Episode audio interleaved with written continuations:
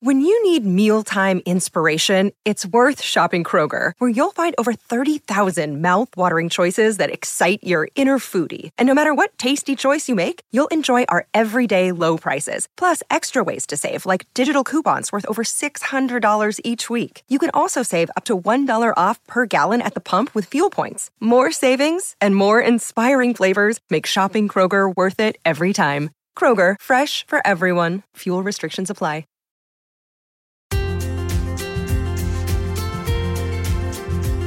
You've probably heard about something called mindfulness. Everyone's been talking about it and how it can improve well being and boost performance. Can mindfulness treat cancer? Help you fall asleep? Maybe. But through all the hype, we might be losing sight of what mindfulness actually is and is not.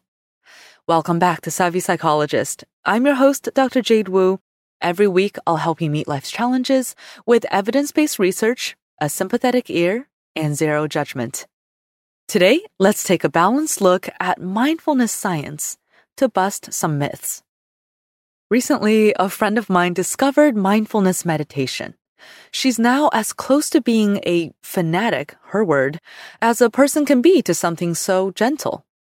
She told me that meditating every day has not only made her happier and more productive, it's even helped her heal injuries. This last part definitely caught me off guard. Heal injuries? How? Well, my friend offered an example. She explained that she recently scraped her knee, and to help with healing, she just stopped and meditated with her full attention on the scrape twice a day. The knee scabbed over and healed within a couple of days. She felt that was a lot faster and less painful than usual. You also clean the scrape to prevent infection, right?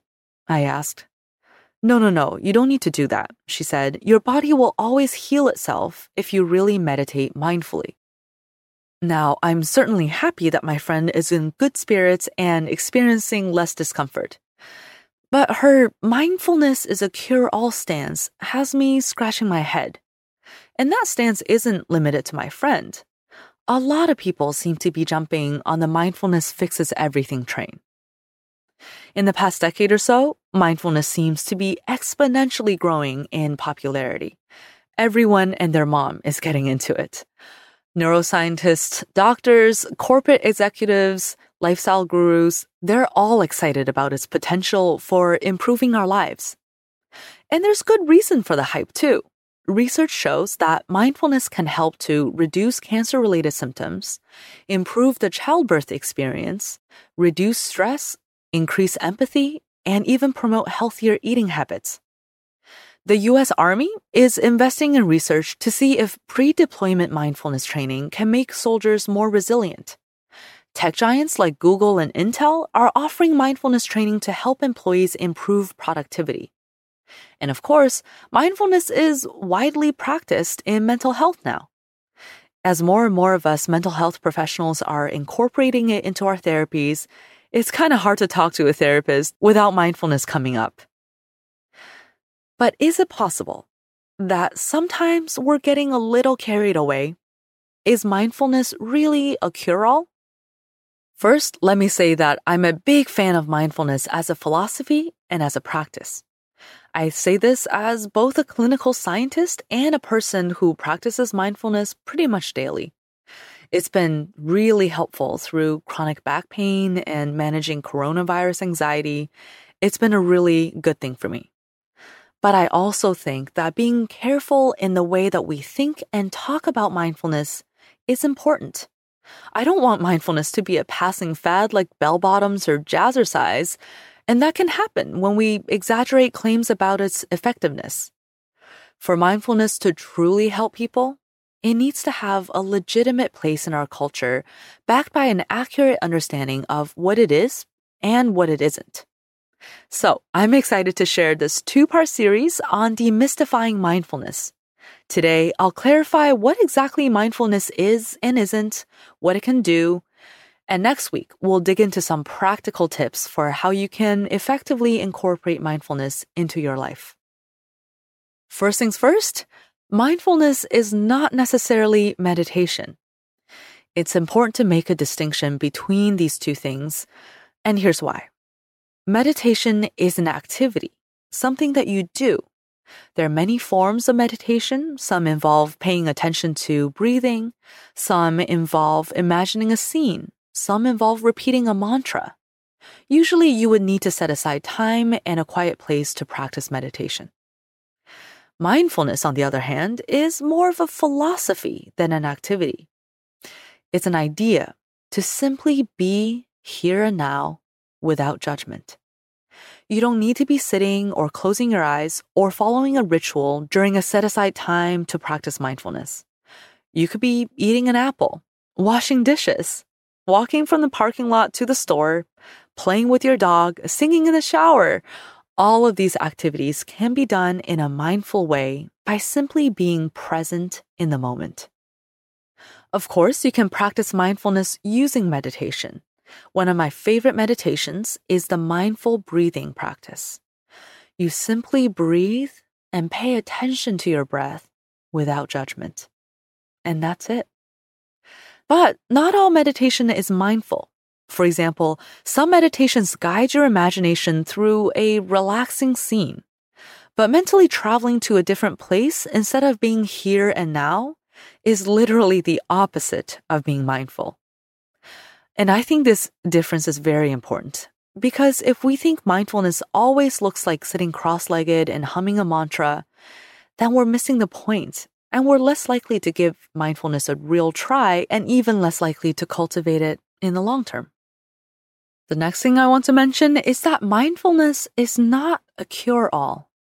Like I mentioned earlier, mindfulness has been incorporated into all sorts of psychotherapies and other treatments, and even into performance boosting programs. Lots of headlines make it seem like mindfulness is the panacea for all of our ills, from low motivation to anxiety to sleeplessness. But maybe we're starting to blow it up a little bit too much. Let's take a step back and look at what the research really shows. Most of the clinical trials that show mindfulness as improving symptoms included other psychotherapy ingredients, like working through unhelpful thoughts or increasing activity level. So the headlines, if they were more precise, would read more like mindfulness practice plus setting goals and talking to a therapist about your thoughts is helpful for decreasing stress. Less catchy, but more accurate. So I like to think of mindfulness as a healthy foundation, a way for us to connect non judgmentally with our bodies and minds so we're not struggling against ourselves when we're in pain or feeling down. Instead, mindfulness helps us to have a more compassionate view of our experiences, so we end up feeling less at odds with ourselves. And because mindfulness is not a cure all, it should not replace your doctor's advice or other standard treatments. I really hope my friend with a scraped knee will practice proper injury care next time, like disinfecting broken skin and icing inflammation. Though I'm not too worried about minor injuries like that. It's serious injuries and health conditions that I want to be really clear about. For those, mindfulness alone is not enough. My friend is not totally wrong about mindful healing. You may have heard of research showing that mindfulness based approaches may be helpful for people undergoing physical rehab after an injury. But it doesn't work miracles. You won't suddenly turn into Wolverine with self healing superpowers. But when you're injured, mindfulness can help with managing pain, improving mood, and decreasing fatigue. When it comes to serious psychiatric conditions, there is also some evidence that mindfulness can decrease symptoms of psychosis. But this more applies to improving motivation and daily functioning, not so much hallucinations or delusions. So, although mindfulness is not a cure, as long as you're getting proper treatment for your illness, cultivating mindfulness just might make it a little easier to live and enjoy your life. Now, I want to make a special note about trauma because mindfulness does not sweep away psychological scars. I know how hard it is to face trauma. If you've experienced a life threatening event or childhood abuse, you know that trauma leaves its mark on your body and mind. Even if you don't have full blown post traumatic stress disorder, PTSD, You may have problems like feeling on edge all the time, having unexplained pain or other physical symptoms, having a hard time managing emotions, or not sleeping well. The good news is that mindfulness based practices can reduce PTSD symptoms. The tough news is that reducing symptoms doesn't mean getting to the other side of trauma, the place where you truly make peace with both what happened and make peace with yourself. Trauma burrows deep into our brains. It won't simply fizzle away when you get in better touch with your body and emotions. In fact, sometimes beginning to practice mindfulness when you have a trauma history will bring on difficult feelings and memories more than ever. I remember one patient I had who used to have the radio or TV on 24 7. We talked about mindfulness, about being in the moment, and the first time she went home and went for a mindful walk without any distractions, she immediately burst into tears. For the first time, her bottled up emotions had room to burst forth. For others, mindfulness practice might even trigger traumatic flashbacks. Now, this doesn't mean that people with trauma should not practice mindfulness. It's actually a really good place to start. But ultimately, I recommend working with a trauma focused therapist who can give you evidence based treatments like cognitive processing therapy to help you incorporate mindfulness safely. And I want to bust just one more myth today about mindfulness, which is that it's not a tool for patching up physical, mental, or spiritual problems. As a sleep specialist, I often hear people say that they've tried mindfulness apps when they couldn't sleep. But they also tell me this technique often doesn't work. But what they and many others are trying to do is to use mindfulness meditation as a fix it tool. And unfortunately, they're disappointed when it doesn't solve their problem of the moment. Mindfulness is not a tool to be whipped out when things go awry. Instead, it's a philosophy and a way of being. Your body and mind need to learn how to be mindful over time, and it's not easy. Just as you wouldn't sit on the couch all year and expect to run a marathon, you can't go around unmindfully all the time and then expect to be good at it when you run into, say, insomnia or stress or pain or anger. Besides, if you're using mindfulness to avoid problems, you're missing the point. Mindfulness teaches us to fully feel and accept our experiences, including painful or unhappy ones. The hope is to cultivate an authentic relationship with ourselves and our surroundings, not to patch up whatever we don't like. To sum up, mindfulness is powerful. It can serve as a solid foundation for self awareness and well being. But it's not a tool and it's not a cure all. It's a philosophy and a practice. When we boil it down to the basics, being mindful really just means to pay attention to reality through our five senses. It means to watch the road and trees when we're driving instead of going on autopilot and just thinking about politics the whole way. It means to let yourself feel discomfort, ebbing and flowing, instead of trying to ignore it. It means really tasting the food you're eating instead of inhaling your sandwich while working at your desk. Now, next week, we'll talk more about what mindfulness looks like in practice and how you can incorporate it into your own life. Meanwhile, thank you so much for listening. Let me know your questions about mindfulness and your experiences with practicing it. You can reach me on Twitter and Facebook. I'm at QDT Savvy Psych and also at Jade Wu PhD. We can also keep in touch through the Savvy Psychologist newsletter, which gives you psychology tips and other cool things directly into your inbox.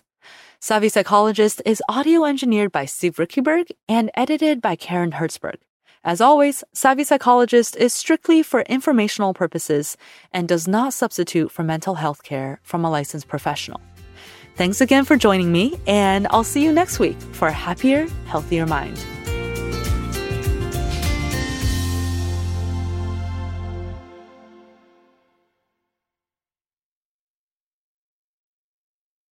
Are you tired of the constant battle with anxiety and panic?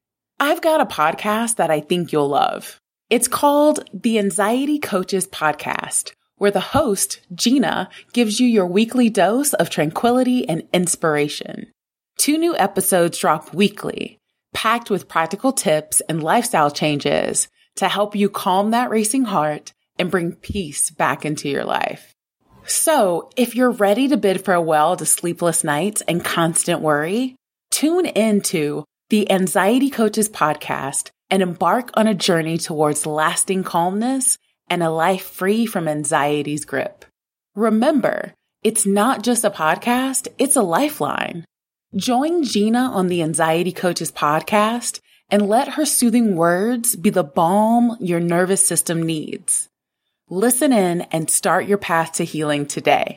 The Anxiety Coaches Podcast.com because healing begins the first time you listen.